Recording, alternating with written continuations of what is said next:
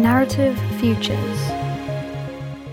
How do the stories we tell shape how we think about the future, the present, and the past? What is speculation for? And how might we construct better narratives for a better future? Narrative Futures is a podcast coming to you from Futures Thinking, a research network housed in the Oxford Centre for Research in the Humanities.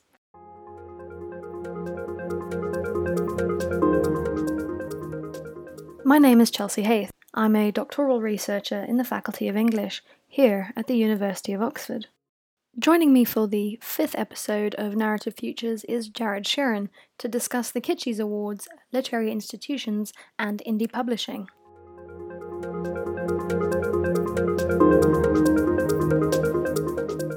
This podcast is interactive. Following the interview, you'll be treated to two writing prompts designed by novelist and creative writing tutor extraordinaire Louis Greenberg. We invite you to share your response to these with us via email at futuresthinking at torch.ox.ac.uk. We'll share these on the blog, where you'll also be able to find the full transcript of each episode with links to the books, writers, and ideas that we discuss. As the world so radically changes, we hope these conversations and ideas give you insight and inspiration to think about how else we might live and create collectively going forward. Jared Shurin has been nominated for several Hugo Awards, which I mistakenly thought he'd won. He co founded Jurassic London, indie publishers of dozens of genre bending anthologies and authors, and is one of the founders of the Kitschies Awards for progressive, intelligent, and entertaining works containing an element of the speculative or fantastic. A man of much energy, Jared's day job is in ethical advertising as the head of planning at M&C Saatchi World Services.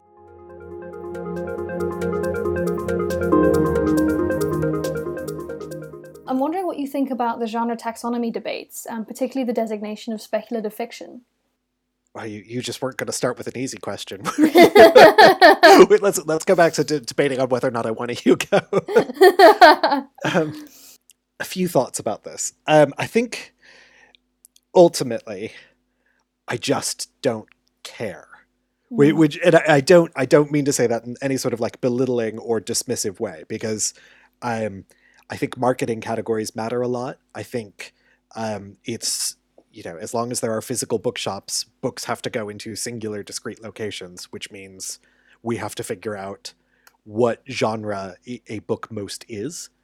Um, I think genres are great ways to search for things. They're a great way to to understand that if I like X, I will like all of these X like thing. When it actually comes to publishing a book, it's one of the questions you sort of ask yourself later on. As Jurassic, at least, we never got a book thinking, what genre is this?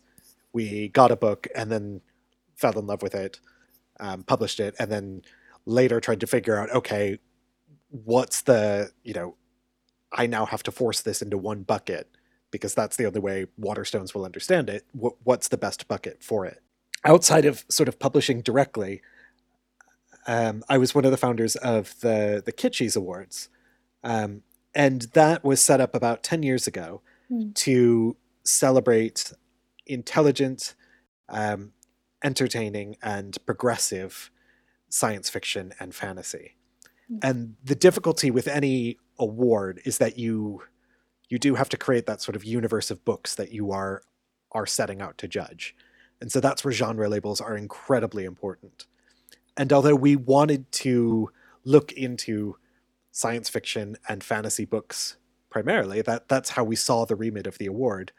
As soon as you say we are a prize for science fiction, everyone else sees it as a certain sort of prize. They submit certain sorts of books and they expect a certain sort of behavior.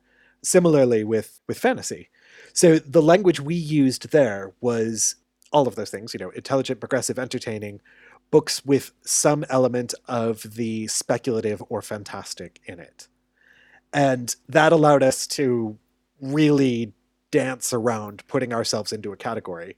And in turn, it meant that when we were talking about the prize and the sorts of books we were expecting to, to read and reward, we could talk to publishers and say, you know, listen, this is a wonderful um, I mean, I remember we, we got Andrew Motion's Silver, which is a sequel to to Treasure Island, and I mean that is only the lo- you'll never find that shelved in fantasy, but that is absolutely a novel with with an element of the fantastic in it, and it really allowed us to extend um, our remit and make sure that we were proving that value of the of the speculative and the fantastic more than it had previously been bounded by, I suppose. And I, But- I completely agree. I think you're absolutely right. There's this this kind of sense that the the pulp quality of those genres has for a long time meant that they aren't included in um, sort of literary fiction prizes. Obviously, that's changing now. But um, I like what you say about you know including an element of another genre. You know the genres of the of horror and sci-fi and um, this you know the speculative generally in books that are otherwise you know considered uh, literary in some way, or you know, as you say, intelligent and provocative.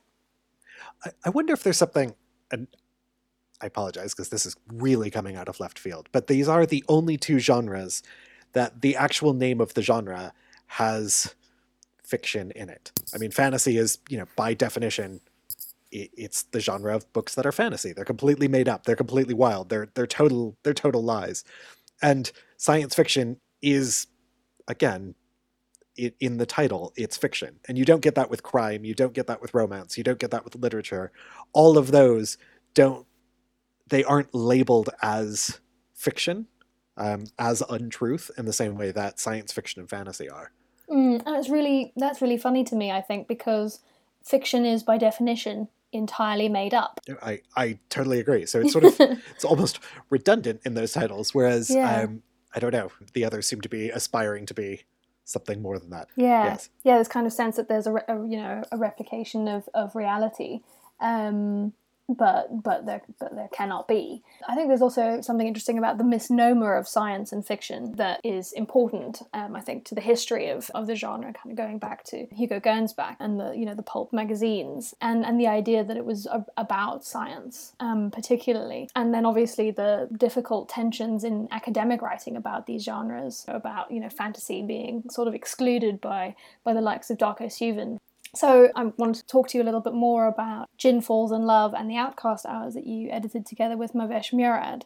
And I'm thinking about form here, particularly thinking about the short story collections versus telling stories in um, long fiction form, such as novels, um, and what you think the benefits of each of those forms are for writing or presenting um, kind of narratives of these genres.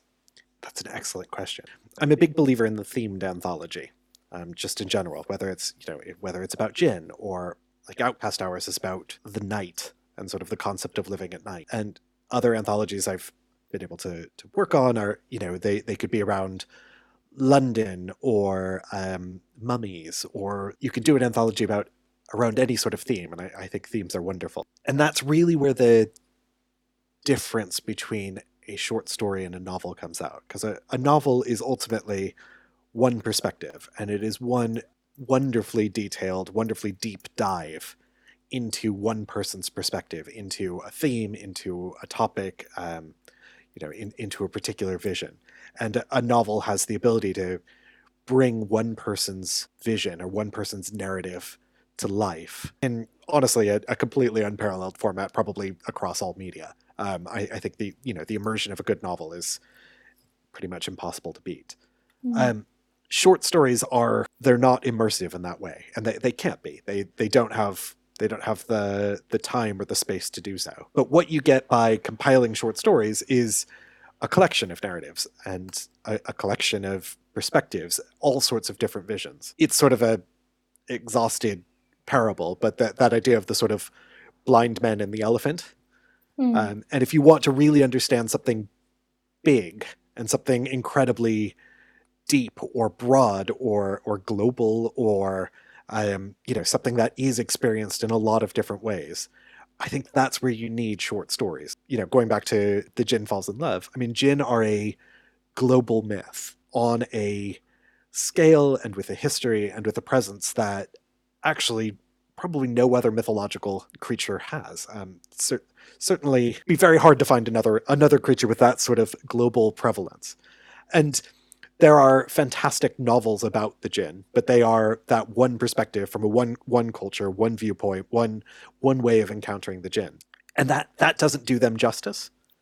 Mm. It could be an absolutely wonderful novel, and it will do that perspective justice, but it won't do the entirety of the Jinn justice. And that's not to say that this anthology does, or any anthology can, but at least you can start to see the shape of the elephant by having a few more hands on it, rather than just relying on on one person with particularly sensitive fingers. Mm, absolutely, you kind of you articulate that in the um, in the introduction to Djinn falls in love with the multiple spellings of the word. A reader will notice immediately, um, reading the contents page, that the the authors come from all over the world, and you're you know you're sourcing ideas, um, as you say, kind of globally, and and yeah, you've got lots of different hands on um, kind of sharing um, yeah, sort of fantastical body of, of nerve endings, um, thinking about um, thinking about that that concept. So, so on that collection, I'm kind of wondering about the the role of folklore and myth in the modern world and in modern literature, um, and the sort of integration of those things with yeah with these genres um, and with a very kind of technologically advanced world this kind of interest and return these old stories the kind of stories of of beginning right I completely agree. And I, I, think if there's one thing I learned from editing Djinn, it's that the distance between the our contemporary modern scientific world and this sort of mysterious mythic past is really there eh, there's really the boundaries between them are incredibly thin. And, you know, as I learned through this, there are there are huge swathes of the world that still understand and, and react to the presence of Jinn um, that the the cultures of dealing with jinn are still built into everyday life. I've seen it in my neighborhood in London. Um, I have friends that still understand and react to the presence of jinn. So they're they're not in. It's not a myth that's in the distant past. It's a folklore that is ingrained in modern culture as well. And you know, in to be honest, I think I think one of the the best books on this is um, I've always been taken by Robert Graves's version of the Greek myths, um, where he explains the myths as the the science of the time, and it's just it's the way of understanding the universe and making sense out of it. And for many parts of the world, um, and for many cultures, and for many people all over the world, Jinn are still very much playing into that sensibility and that that worldview and that uh, capacity to understand what's happening in the world around you. And then on the, I suppose the other side of the coin is that you have stories in Jinn like um, Sami Shah's Reap, which mm. I think is a fantastic use of uh, creating a separation between those two worlds. It, it has parallels between drones and Jinn, and it's an incredibly powerful story because it, it shows how they're these are two very, very, very different things. The sort of mythic, I suppose, and, and the scientific, but they have the the same emotional and physical impact, and you um, we wind up replicating these patterns over and over again in in really sinister ways. Yeah, absolutely. I think there's something really important in this, um, the and the idea of Jinn and and um, these these myths as ways of explaining the world, um, for thinking about alternative knowledges um, and the ways that these kinds of stories teach us something about how how we've constructed knowledge in the West and how that's come unfortunately to to be so dominant in kind of in academic spaces around the world. And I think that these kinds of short stories go go a long way to repairing some of those damages. One of the anthologies we published as Jurassic was called mm. Irregularity, and it might be my might be my favorite. I don't think anyone's ever really allowed to say that. Whatever. I think it was my favorite, and it's certainly the. Um, if everyone sort of looks back at their body of work and think, oh, that's the one that should have gotten more attention and, and done better than it, it deserved. Irregularity we did in partnership with the National Maritime Museum, and the theme was the age of reason, and and that is a absolutely fascinating brief for what is ultimately a, a science fiction and fantasy anthology. Absolutely, um, because, and very loaded. Know, uh, just so much fun. Because mm. um, you know you have a an era of human history where everyone is doing their damnedest to put everything into patterns and into boxes and bring order out of chaos and sort of stomp out all the superstition that that came before. But then at the same time, you have an era where due to you know advances in in science and knowledge and thinking and travel and exploration they're they're also finding more unknowns than ever before. And it's such fertile ground for stories because we got some absolutely brilliant ones, but they are about that sort of intersection of look, I'm completely confident, I have ordered the world, and oh my god, what is that thing over there? That doesn't fit into a box. But I, I've always really been fond of that one for tr- trying to tackle head on. I think what is an incredibly difficult theme, which theme, which is you know what is what is the place for fantasy and, and chaos and irregularity in a world that prides itself on making everything very ordered and tidy. I think we're I think we're learning a lot at the moment about how order and tidiness are perhaps not uh, sustainable in any kind of uh, long term way. You're, you're absolutely right. How um, how easy it is for things to sort of fall apart. Yeah, the centre really cannot hold. so I wanted to talk a little bit about Jurassic London um, that you set up with your um, partner Anne, and wanted to ask you a little bit about how you got into small press publishing. Um, arrogantly, um, I, I think. Fair. um, so um, Anne and I were both bloggers actually at the time. We, we were about four or five years into what was then a um, fairly successful sort of genre fiction blog, um, and had that sort of dangerous almost understanding of how publishing worked. And like everyone that sort of knows about 10% of a thing we thought we knew about 200% of a thing and we could do it better than anyone else. And we heard you know our our belief which i think runs um, pretty much in parallel with yours is that speculative fiction and fantasy and science fiction are incredibly valuable tools in helping make sense of the world, in helping engage people in really difficult themes and topics, that it's uh, sort of an underutilized resource in connecting people with social goals and greater advancement of humanity. Something. Um, but something like that, yeah. Something, something, something trying, to, trying to work through it myself, Yeah. but absolutely that, yeah.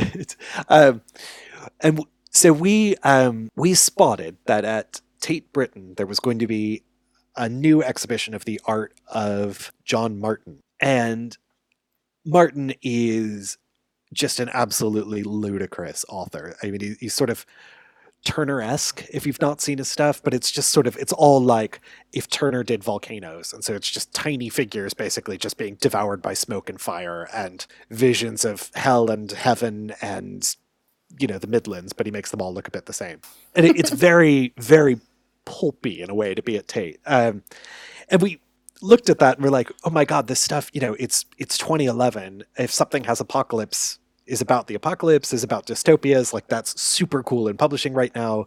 And here's Tate Britain doing this massive exhibition of apocalyptic art. Like, why is there not a book to go with it? And we spoke to a few editors and publishers that we knew, and they're all like, that exhibition is three months away. That's impossible. And no one would want it. So we're like, three months? Who everyone can make a book in three months. Like, how hard is it? You just put words on paper. Um, so yeah. so Optimism. um, I mean, just you know, we were we were helped out immensely by friends that knew better than we did, that could taught us how to do layouts, that taught us how to use software, that literally like lent us vans to to take books from point A to point B. Um, we called in sort of every favor we ever knew with every author that we could sort of blackmail. We um, and we, we put together what is actually a I think a really good book called Stories of the Apocalypse, and it launched, and we completely blagged a relationship with Tate Britain and said, "Look, we just conveniently have this story, this book of stories coming out at exactly the same time as your exhibition that happens to be about John Martin. What are the odds?" and they supported it and they were absolutely lovely. You know, at the end we're like, "Well, okay, that was a really really terrible idea." Um, and we, we probably shouldn't have done that. But, you know, next time we should give ourselves like six months or nine months, that sort of thing. And we just kept going over its sort of five year run. There were probably f- somewhere between 40 and 50 different Jurassic publications of all sorts of shapes and sizes. Um, and It's an incredible volume of output. oh, just just ludicrous. And you know, we we were determined to only do two things a year, so that that worked well. um, but there was always something to experiment with. You know, there was always a, a new story that needed a home, or there was always a new printer we wanted to try, or there was always, you know, a new piece of art that needed something to go along with it, or um, a new idea, or, or or something to scheme with. And you know, there were two of us um, and lots of enthusiasm and the willingness to fail, which I think is incredibly important when it comes to um, publishing. And it, it was really, really, really fun. We had a, a good pitch to cultural institutions because what we were doing is, you know, bringing people to Tate Britain or to the National Maritime Museum or to the Egypt Exploration Society or to English Pen. You know, we, we were helping extend what they did and explain what they did to a completely new audience um, using the medium of, of fiction. That's so important. the extending of, you know, I was thinking about that when you were speaking about John Martin's work and the intersections of, you know, the the painting as the inspiration for the collection and then the collection is a draw card for new well new viewers new people to interact with these kind of these different media and and kind of on these on these topics that are that are so important exactly and it, it you know this is going back to that role of of stories and, and of fiction it, it gives you a different perspective on what you are seeing as a museum visitor or a gallery visitor or a, a student of history or whatever you might be. You know if there's also a story about it it it helps bring it to life or give you give you another way of thinking about it or interacting with it. And it just makes it that much more appealing absolutely. I think when what you're saying here about um, having having a story to make sense of something and previously stories kind of using stories to make sense of the world i want to speak a little bit about your um, your your day job and um, what you've described as using narrative to affect change. Can you talk a little bit more about that? So i work in a very specific offshoot of advertising. Um, I'm at a specialist division of the agency M&C Saatchi, um, and what we do is work to create um, social impact using all of the sort of traditional tools of advertising and marketing and communications. So we work with the development sector and we work with governments and NGOs and transnationals to help them use communications to tackle some of the more complex and challenging problems in the world today. You know, communications is an incredibly powerful tool, as we've been talking about. You know, the, the ability of a story to help people understand something, um, to help bring a behavior to life, to help shift people's attitudes. And obviously, that needs to be underpinned with the presence of a solution. Communications can't be the answer in and of itself, but communications can really help bring that answer to life and make it more compelling for people. And we see that a lot in the development sector and and working with governments. You know, it, it's not just enough to have the right path out there or to to have the the solution or the vaccine or the hand washing behavior. Um, you need to make sure that people understand why and how and emotionally engage with that too. Absolutely, and I think yeah, it's the role of stories. You know, stories that we tell ourselves about who we are and what we are as a society, right? Which is in part what the role of marketing and advertising is. This is what you are, and therefore, this is what you may need. And I think that's really interesting, particularly at the moment when we're thinking um, or we're experiencing kind of radical shifts in cultural norms. That's absolutely right. Talking about what we're seeing now in the UK, there's been a lot of you know new rules and new guidelines and new expectations of how we behave and how we consume um, and what we should and shouldn't be doing and and i think we've been able to see over the past few months you know what the difference is between a behavior that's made compelling or a behavior that has sort of a, a strong narrative underpinning you know do this to protect the nhs to save lives versus uh, behaviors that seem arbitrary or hypocritical or are nonsensical. And the ability of you know narratives to bring to life what is a honestly you know intangible invisible sort of ethereal threat and and make it personal and give people the not just the tools but also the hope on how to get through that i think is is incredibly important Absolutely. I see a lot of stuff on, on Twitter, which is really interesting in terms of narrativizing the pandemic, um, but also narrativizing movements for resistance to oppressions, narratives surrounding Black Lives Matter, for example. And and those these all seem like narratives about or you know f- about the future or future oriented, um, because it's about what do we want the world to look like soon. Yes, and I, I think that's incredibly important and I think the Black Lives Matter movement is all the more impressive because of what it's done in helping people be aware of the narratives that we've already been subscribing to uh, without realizing. Absolutely. Um, I suppose most importantly, it's about creating a, a new, positive, inclusive, uh, you know, fantastic narrative that we can all look forward to in the future. But the power that it has in helping people question the narratives that we're, we've already been consuming and been subscribed to. Absolutely. So I'm wondering now a little bit about your reading habits in the last while, and also what do you read that helps you think about the future? I suppose, like everyone else, um, my reading during lockdown has been erratic. Um, and, you know, my behaviors have changed um, really, really wildly since it began. Um, I, so um, I'm going to it is it is reading that I'm doing now, but I, I am going to stretch it back a bit. Um, I, I, set myself the reading challenge of trying to find and read every debut winner of the Edgars. Um, and the Edgars are the prize uh, by the Mystery Writers of America. Hmm. Um, and um, the debut category goes back to, I think, like 1950 or something close to that. And, you know, I'm, I'm a mystery reader um, I'm, I'm an everything reader, I think. Uh, but to me, it's been a very interesting quest over about nine months to you know find a lot of these books, many of which are forgotten or lost or completely impossible to track down. Um, but see how you know to read seven decades of crime fiction of popular crime fiction and see how the category has has changed and how it reflects society and you know how it treats race and gender and sexuality um, you know what it thinks of as permissible drama um, and permissible behavior. Um, what you know, what crime used to shock or not shock over the years, um, and of course, just the the trends in what makes for a popular mystery is is kind of fun. Um, I've kind of wrapped that up. Um, and was trying to think of like, okay, what's the next sort of equivalent challenge I could set myself? Um, and I discovered the Spur Awards for Western fiction. um, which also goes back to about 1940. Wow.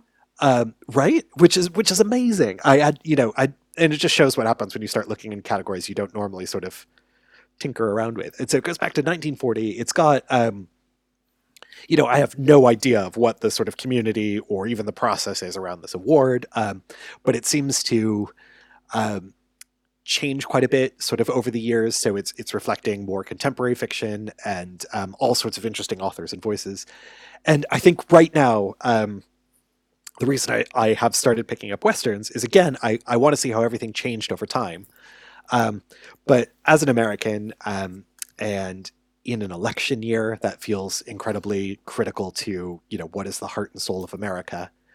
Um, westerns are such an iconic American genre that it feels that being able to sort of skip around it, look at what did Western fiction say about America and American values and American dreams and sort of um, a certain sort of hope and vision of America um, and how has that changed over um, 70, 80 years, you know, and how, how do people talk about America and how do people talk about what it, what it means to be American? And I, am really interested to see where that leads me. Um, because right now that is you know that's a conversation that everyone is having um, over the internet and in their hearts and um, in November they're going to be having at the at the polling booth um, and I'm curious to see how fiction might inform that over time. Yeah, absolutely. I mean, I think that there's definitely an element of um, of kinds of national pride in particular genres. The the Western, um, as you mentioned, for America, um, you know, Agatha Christie um, yeah, in absolutely. Britain. no, you're you're absolutely right. Yeah, and I think that's it's really interesting. I mean, it, it is you know, going back to statues and things like that. It's sort of it's um, they are books wind up being sort of moments in time that capture what's important to the author and, and often to the reader. And it does, it kind of it gives you a changing sense of what kind of concerns are relevant to to the you know to the period that you're reading around. And it made me think about what you said about communities that surround institutions like these prizes um, and awards and around the um, you know the communities that surround the hugos and um, the arthur c. Clarke um, and the you know the, the quite profound shifts in the ideologies of those communities in the last five years. Thinking particularly about the puppies controversy, and and how brilliantly the genre scene is changing to reflect concerns um, of the left, um, but also of equality. I completely agree. The whole puppies protest was just I mean and you know we've seen it mirrored across games and comics and films and and sort of every other form of culture where where people start protesting that something's become too political because all of a sudden they realize that they don't share those politics. But science fiction has always been deeply political. That's that's its point. Um, isn't it? I mean, it's it's about examining the world from from a different lens. But it, I think it's you're absolutely right. I mean, all of these institutions, you know, every award has a you know a vision or or a motive or a community around it um, has a has a different way of looking at the world. And I, I mean, I'm not a huge fan of the Hugo Awards. Um, I've never, um, in in that like literally like I'm not a fan. Like the the taste of the Hugos has never particularly reflected my own reading taste in the same way that say like the Shirley Jackson Award or the um, Arthur C. Clarke Award. Um, those those reflect my reading taste really really strong. But that's that's great. That's why it's really important to have all sorts of these institutions and not just one because it, an award is just a a particular type of recommendation um, that is constructed in a, in a particular way with all sorts of politics and communities um, and attitudes around it. Um, and I, I love that they all exist. And my, my stance has always been the sort of the more the merrier and the more diverse and eclectic and strange that we can make them, um, the better it is because then we have more and more recommendations out there. And, and the challenge is to find, you know, the recommendation engine that, that best matches your own taste. Absolutely, and and to find yourself pushed in some ways as well um, by by recommendations made in in Absolutely. other in other genre institutions. Yeah, that, that's a, a brilliant way of putting it. And you know, I I I have something like the Shirley Jackson Awards where I'm like, okay, they're they're enough on my wavelength that when they recommend something that I haven't read, um, I know I should check it out.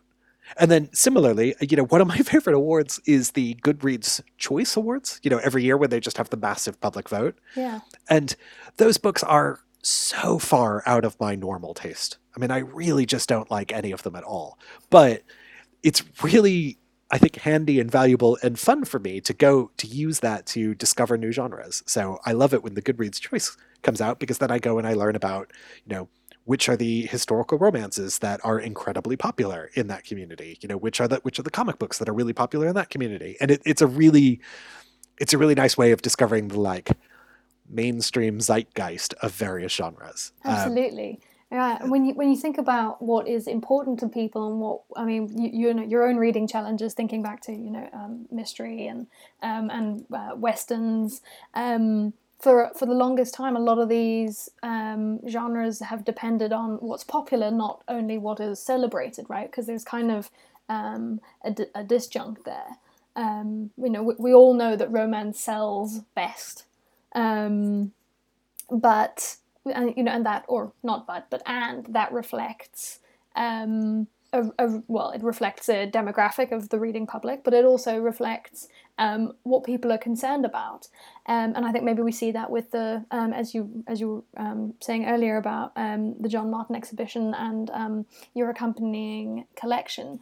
the kind of the, the move to dystopia and the rise of dystopia as you know uh, as a popular zeitgeist. I totally agree. I don't have much to add to that, but yes, I'm nodding profusely.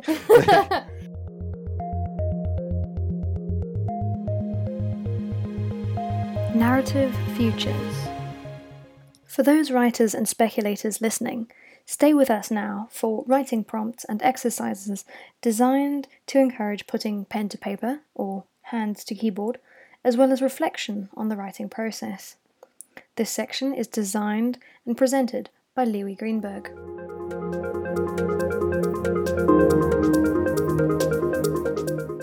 Jared Shurin refers to Robert Graves' Greek myths and suggests that mythology was the science of the time, a way to make sense of what we see around us. Let's use that tool to try to make sense of what's happening around us now. Find a news story from today. Don't agonize too much about the choice and reimagine it as a myth. For our purposes, one of the key elements of myth is that it gives reason to phenomena, and another is that characters, rather than the events themselves, take center stage. The phenomena are personified. Your chosen news story may well be one of random seeming misfortune or disaster. It may be of luck or prowess. It may be of huge, uncontrollable forces. Make up a reason for the events in your story and a character who embodies it. For example, a raging wildfire may be the result of a god's dissatisfaction or a petty argument. A record breaking football score might be the result of magic boots supplied by an angel. As creators and readers, order soothes us, but some art chooses to deny and resist comforting order. Do you think art should disrupt order or assert it? Why?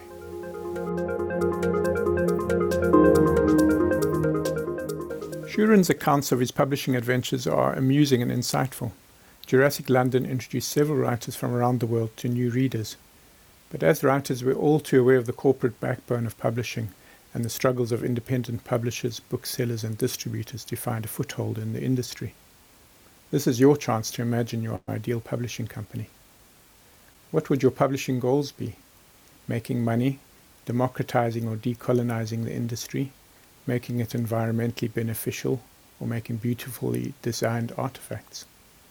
What stories would you publish and why? How would you make money? Would you raise charitable funding? Would you interest enough book buyers to make the business profitable? In your ideal world, would public funding sustain publishing? Can you imagine any future technology that would assist your publishing goals? Jot down a business plan on a scrap of notepaper or a napkin and store it. This dream is for you to keep, but please feel free to share any of your previous exercises with us by email at futuresthinking at torch.ox.ac.uk.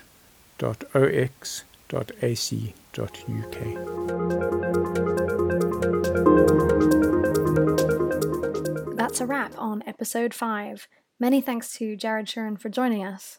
In the next episode, EJ Swift shares her negotiations with form and content discusses climate fiction and nested narratives.